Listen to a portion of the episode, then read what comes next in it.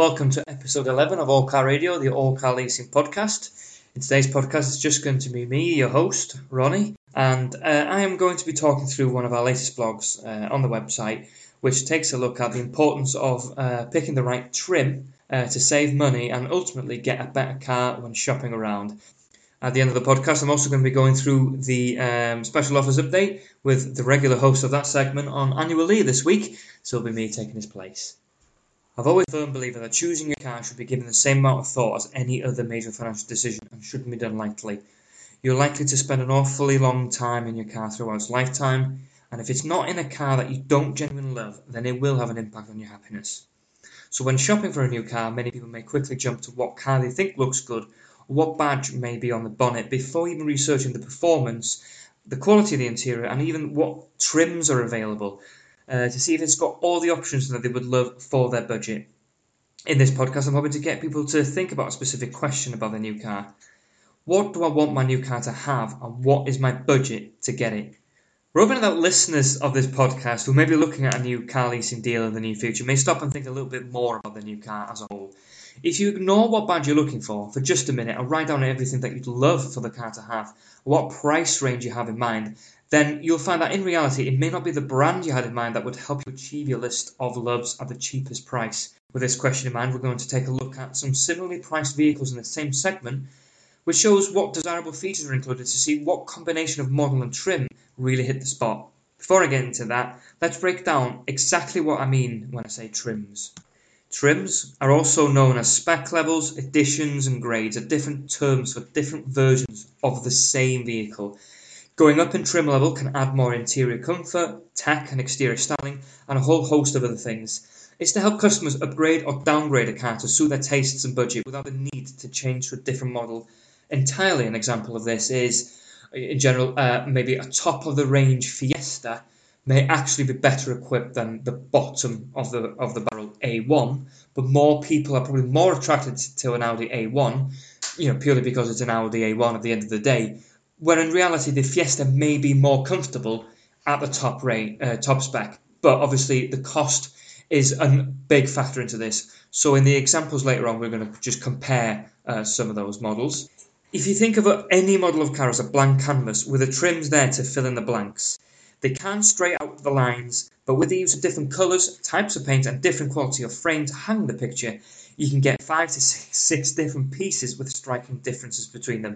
The difference in the final product can be huge, as well as the costs, and often the target customer complete, can be completely different between the bottom of the range model and the top of the range model, even though it's essentially it's the same car. An example of this is the new Ford Fiesta, which comes in the following trims, as of you know time of recording: Zetec, Trend, Titanium, Titanium X, S T Line, S T Line X, and technically the S T is technically a trim, but we'll treat that as a different model of car entirely, just because it's, it's a performance model, and an, an, all of the Fiestas aren't. Uh, from Zetec to Titanium X, the key difference is luxury and comfort, which scales gradually as you go up. The difference, especially inside the vehicle, is astonishing, and it may as well be a different car altogether if you were to sit in one and then go straight into the other.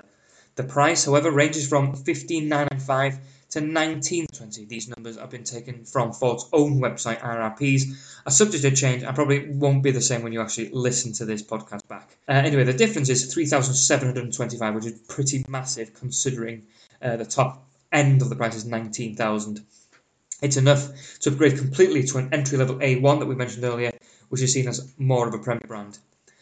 On the other side of the small hatchback market is the premium A one, which starts at seventeen thousand seven hundred thirty-five dollars and goes up to twenty-five thousand six hundred ninety dollars, a much bigger difference than the Fiesta's bottom range and Fiesta's top. Certain features, which car would be able to give you them at the cheapest price if you're going to ignore the badge? That's what this podcast aims to explore with a tongue firmly in cheek. I'm not here to tell you which vehicle is the best, as that's not the all-car leasing approach. All we are trying to do with this podcast is to make you, if you are in the middle of shopping for a vehicle right now, is possibly just take a bit more of an interest in the trim and to really hack the beginning, just what do I actually want the car to have and how much do I want to pay for it?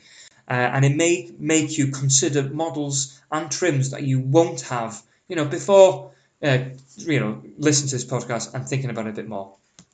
So why are trims important? Well, pretty much every single vehicle on the market has different trims, with most having around three to six different levels of ready-built options. This means that you don't just have one car to consider, but five or six. Again, let's consider the Fiesta. Uh, saying in your head, I want the new Fiesta, but with six available, which one is the right for you? You may think, well, it depends on my budget, but what if it actually depends on the comfort level? You know, you have to have this type of seat, or you need privacy glass in the back, or it has to look sporty. Then it does take a little bit more thinking than just, I just want a Fiesta. Obviously, engines do play into it, but it's not covered in this podcast uh, or the blog post at all. This one's just looking at the trims, not the engines. If you were to put the top of the range trim next to an entry-level model next to each other, the difference would be astounding, and you begin to question what is it that you're after and how much you want to pay for it. One of the reasons I mentioned in the beginning to ignore the badge to find the best car for you earlier is that the top of the range car A may cost less and be a much more enjoyable drive than entry-level car B to get the same features. Some trims are for style, some for comfort, some for both. Beware that some trims have a specific goal in mind. Some are set to make the car visually appealing, some to make the car more comfortable, and others aim to do both. The Ford S T Line and the Vauxhall V X Line are good examples of these, while Ford's Vignale series is a good example of trims aimed for comfort and luxury. Some trims, however, do try to piece both sides, but they are definitely at the more expensive end of the market. But what about options? Well, trims are essentially ready-made packs of options. However, most models have a wider range of options which can exist outside of any trim and add even more levels of functionality, tech and exterior features. Options allow for incredible personalisation at an increased cost. It may be more cost-effective to add a specific option to a lower trim than to take care of a higher trim that has that option included.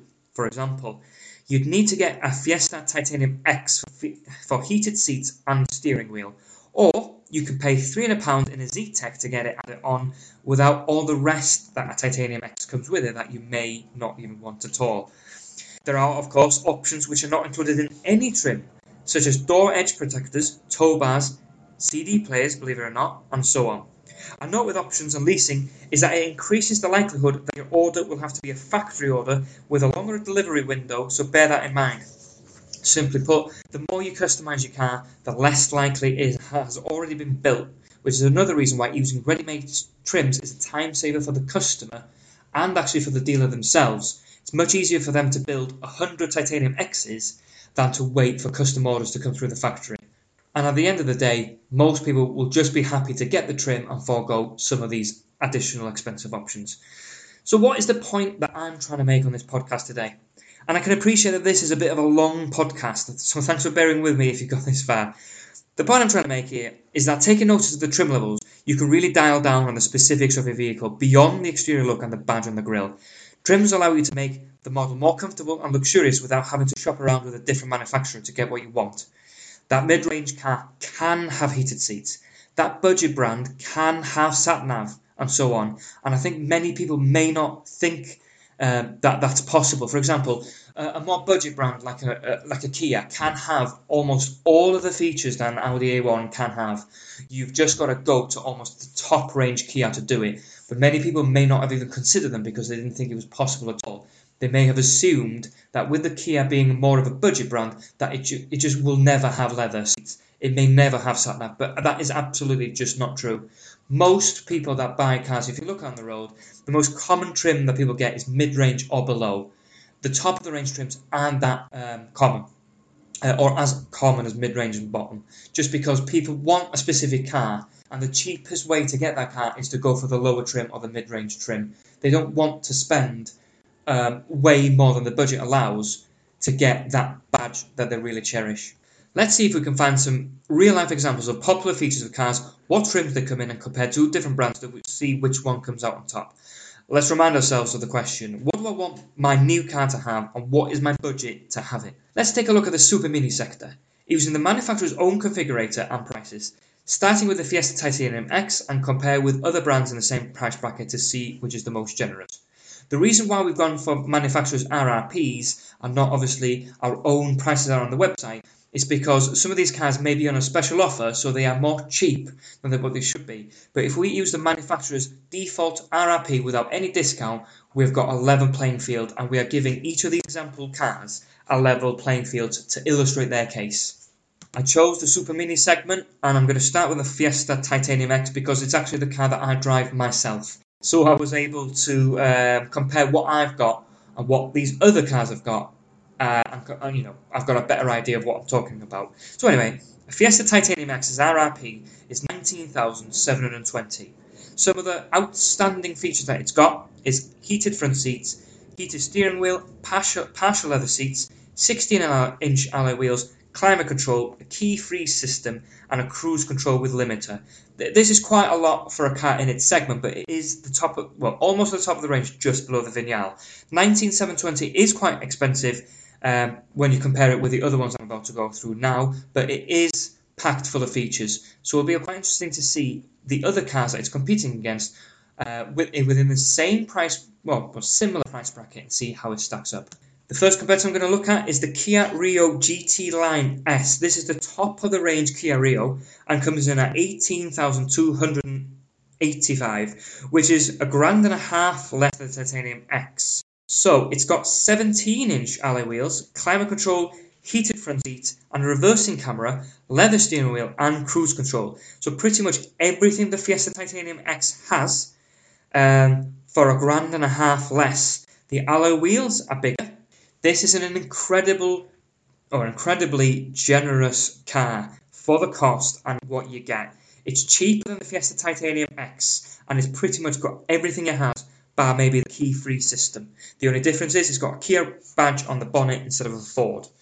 Next in line is the Corsa S R I V X Line, which comes in at eighteen thousand fifty, so cheaper yet than the Rio, but significantly cheaper than the Fiesta Titanium X. Uh, but it doesn't have almost any of those outstanding features that Titanium X has or the G T Line S, uh, but it does have seventeen inch alloy wheels and cruise control, but it's significantly cheaper. Next is the Polo S E L, which is eighteen thousand seven hundred, comes with climate control, sixteen inch alloy wheels, parking sensors and leather steering wheel, doesn't have partial leather seats, um, it doesn't have heated seats, but it is a thousand pounds cheaper than a Fiesta. And lastly, the car that we mentioned a couple of times so far is the A one Sportback Sports trim, comes in at nineteen thousand seven hundred thirty-five, has sixteen inch alloy wheels, parking sensors, cruise control, a leather steering wheel, but it does not have heated seats, and it doesn't have partial or well fully or partial leather seats. So the A one Sportback is pretty much the most expensive car here, but other than the Corsa, it has oh well it matches the Polo's trims, but it has less than the Rio and the Fiesta, and it costs the most expensive. So this is one example of a badge, but you don't get as much as a lower badge with a higher trim. It all sounds complicated, but the takeaways from this little exercise is that the Kia Rio in particular will have a lot more added bonus at the cheapest price of all the examples, meaning go up to the top trim on some models gives you more than a lower trim on a premium brand by far. The Fiesta Titanium X is the most well-equipped, but it is at the top um, in terms of cost. The Corsa is one of the cheapest, but you don't get a lot in that. The sweet spot is actually the Kia Rio. With this in mind, if you had twenty thousand pounds to spend, which one would you take if you were allowed to pocket the change? And clearly, based on you know just a, just a little bit of research to be fair, the Kia Rio is the best value for money in all of these comparisons we've got, just by going up in the trim. The Rio has allowed itself to be comparable to a, a mid-range A one and have more at a cheaper cost. So it goes back to the point I'm trying to make. The point I'm trying to make here is don't ignore trims. If you want the best value for money when shopping for your car, which is a huge financial decision, do pay attention to the trims. Maybe write down a list of loves that you would really like to see in a new car, whether it's leather seats, sat nav, whatever, and write down your budget.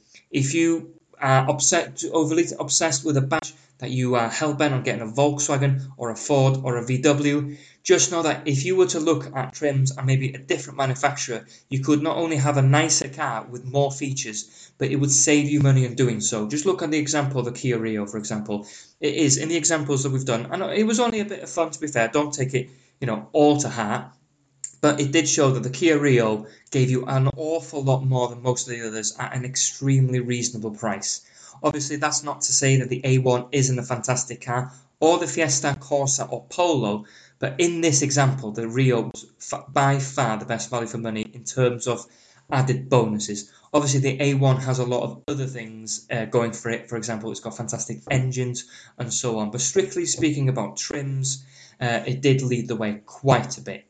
Anyway, that's it for now. If you wanted to read uh, the blog that this podcast is based on, just, just follow the links in the show notes or just visit our website and it'll be there in the, one of the most recent. And if you agree, disagree, or just have some criticisms about this, you know, very short, tongue-in-cheek stuff, then by, by all means, give us a comment on Facebook, uh, leave us a comment on the blog post itself, or send us an email. We're always happy to get feedback. Um, or even if you've got another example uh, that you'd like us to look at, we've only looked at the Super Mini uh, segment, for example, then of course just, just let us know. And we may update this podcast, off, well, we can't update the podcast, but we'll do a, a follow-up at some other point based on feedback. But anyway, the next is, the final segment is just taking a look at some of the special offers we've got going on right now. I'm just going to blist past these because there's quite a few deals we've got on right now, which you can see them all from the special offers page. But here's a quick rundown. Uh, the Jag X F two litre R Sport deal, there's not many of them left and the deal is due to run out, I think, any week now. You can get that for two fifty-seven incorporating V A T a month. Golf R deal, one of the most popular deals we've ever had, three hundred pounds a month. Uh, an astonishing deal on the Jag I-PACE, which you can now grab for four thirty-nine incorporating V A T a month. That's an incredible deal, that. four hundred thirty-nine is a lot to pay in a month, but the I-PACE is an electric Jag and the top, one of the most modern cars on the road. Um, a firm favourite of mine, the Fiesta Titanium X one twenty-five EcoBoost. You can get grab that for one forty-five incorporating V A T a month. We've got a deal on the A four, Audi A four, thirty-five T F S I S-Line, two hundred thirty-one pounds incorporating V A T a month. Uh, the seriously hot hatch, Polo G T I D S G, can you believe it? You can get it for one hundred eighty-seven pounds a month. And lastly, the new Evoque um, for two hundred seventy-five pounds, including V A T a month. You're thinking to yourself, hey, bargum, these are great deals, they can't be right. Then you're wrong. So head on to our website before these cars are out of stock. Thanks again for tuning in uh, into another episode of All Car Radio, and we look forward to having you again.